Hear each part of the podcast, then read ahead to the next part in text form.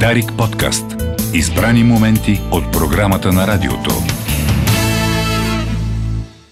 Последния ден на 2022 година, нашия така да се накаже среден блок едва сега започва и сме заедно чак до 3.30. Много хора решават в края на годината да му отпуснат края, така както се казва, и да обърнат повече чашки от обикновено понасящите им. После следва една доста нелицеприятна гледка. Нищо, че изпращаме старата година, ви призоваваме да консумирате алкохол с мярка. Повечето питиета няма да направят празника по-забавен, ще се стигне по-скоро до обратен ефект. Сега предстои и т.е. не предстои, направо си го включваме един а, изключително интересен а, събеседник, Пенчо а, Пенев, президент на Българска асоциация на барманите, както и рекордьор на Гинес. Здравейте! Здравейте! Здравейте! Сега, може би в навечерието на един празник, на който всеки очаква дали вкъщи, дали по заведенията или ще го отпразнуват някъде по баровете и ще се забавляват. Какви съвети ще дадете и как трябва да започнем с аперитива? Към кое питие да постигнем в началото на вечерта? Първа точка ще бъде градивна. Започваме от слаби алкохол към по-силния. Винаги трябва да се спазват това правило. Алкохола не е вреден, но просто трябва да бъде в умерени количества, да не се прекалява с него. Не на празно, даже и доктор Чурков лека му пръст казваше, че по едно уиски ни плече в сърцето. Господина Пенчев, разбрахме ви правилно. Първо започваме от леките към твърдите напитки. А дали можете да дадете нещо по-любопитно, нещо от кухнята? Какви питиета предпочитат да пият мъжете, какви жените? Дали има някакви изненади тук? Освен а, традицион, традиционното пиене за мъжете, уиските, нали, водки и, и коктейли за жените, в момента най-модерната тенденция, която идва от Лондон е с лоу ABV или преведено на български слабо алкохолни напитки и коктейли. Целта на тези напитки е, когато се създават, да бъдат с не по-голям градус от а, бирите. Нали, това е най-новата тенденция, която в момента се налага с цел а, ограничаване на силно, силно алкохолните напитки, пък и самата тенденция за поскъпване самите данъци и акцизи за алкохола карат производителите да пребегнат към този мярка.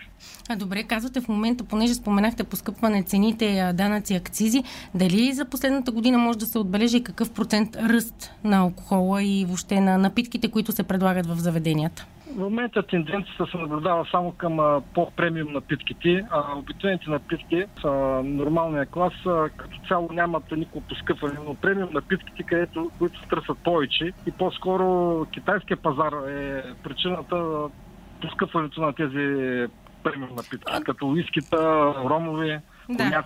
Но може общо да обобщим, че за последната година наблюдаваме едно поскъпване на алкохола, на цените на алкохола. Средно около 10%. 15. С Пенчо Пенчев, президент на Българската асоциация на барманите, разговаряме за това колко е важно да консумираме алкохола с мярка, но няма как да не ви попитаме и за това, че все по-често наблюдаваме клипчета на бармани, които атрактивно приготвят питиетата. Има и доста елитни състезания. Къде се намират българските бармани? Така, да уточня само, това съществува два стила в света. Един е класически стил, нали, за където се гледат приготвянето на самия коктейл, нали, и техниката на приготвяне и самия вкус. А и втория стил е флеер, който е флеер стил. Тоест, фактически това е най-атрактивният стил, който е доста така популярен в света. А, ние имаме много добри бармани. За жалост, повече са пръснати по света.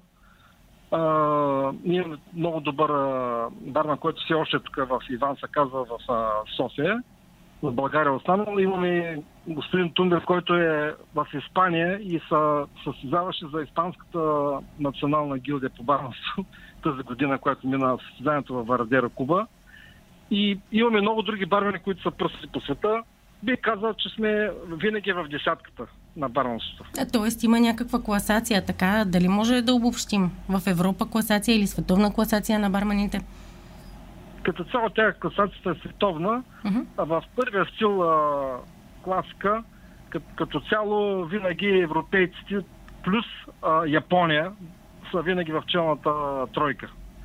Докато а, по флеер, тук наблюдаваме и а, Южна Америка са, може да се каже, са номер едно като процентно съдържание от примерно 60 от 100 и вече другите 40% са пръснати по света.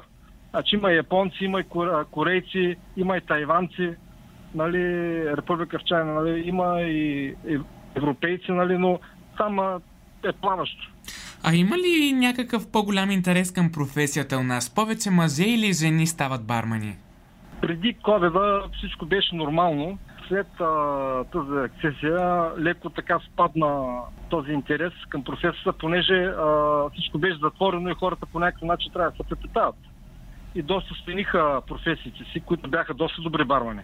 Нали, да не забравим, че доста бармани имат семейства. Нали, трябва да ги изкрамват, нали, да се гледат. По тази причина в момента има един такъв спад.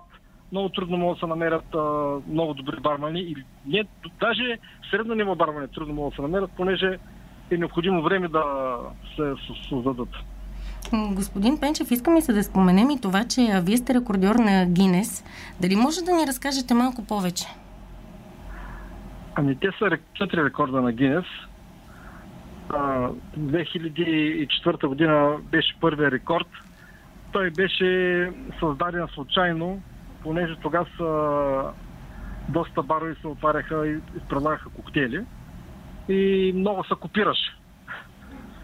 И просто викам, трябва да измисля нещо, което да не може да се копира, да не е много трудно да се копира. И така реших да направя едно меню, което да предлага 1100 коктейла вътре в самото съдържание. И реших, регистрирах го, малко трудничко беше, защото прохождах много изисквани от централата от Лондон на Гинес. И така беше първият рекорд. Две години след това италианци го подобриха с 200 коктейла, с което аз пак си го върнах рекорда. Нали, после в Шри-Ланка са отворили някакъв английски бар, който пак подобрява този рекорд нали, с 1500 и последния рекорд 2014 година, аз просто го правя 2014 коктейла и до ден днешен а, никой не го е бил този рекорд. Това е историята, кратката история на рекорда. Още нещо интересно. Вие по професия сте авиоинженер, нали? Да. А как, каква е връзката между авиоинженерството и барманството? Ами връзката е кончината на БГА Балкан поне съм бил служител на БГ Балкан и всеки знае, че БГ Балкан не съществува вече като компания. И просто страна ми каза, вика, брат ми, а, сервиса да отварям или вика, стани барман, вика, има хляб в този професия и така се насочих и към барманството. Колко а, време е необходимо всъщност, за да се обучи един барман? Смело мога да кажа, че минимум е 3 години при желание на човека минимум 3 години. Има какво да случи доста. Това е една много така сложна професия. Всеки не може да стане барман. Трябва да има сръчност, трябва да има желание, трябва сърцето да го иска, трябва да си отворен към хората, да имаш добро сърце, трябва позитивно да гледаш нещата на целия живот, да си радостен, усмихнат. Така, доста и психологични така моменти има, които трябва да се спазват. Нали, това не става за една година, две години. Това не става за една година, две Дарик подкаст. Избрани моменти от програмата на радиото.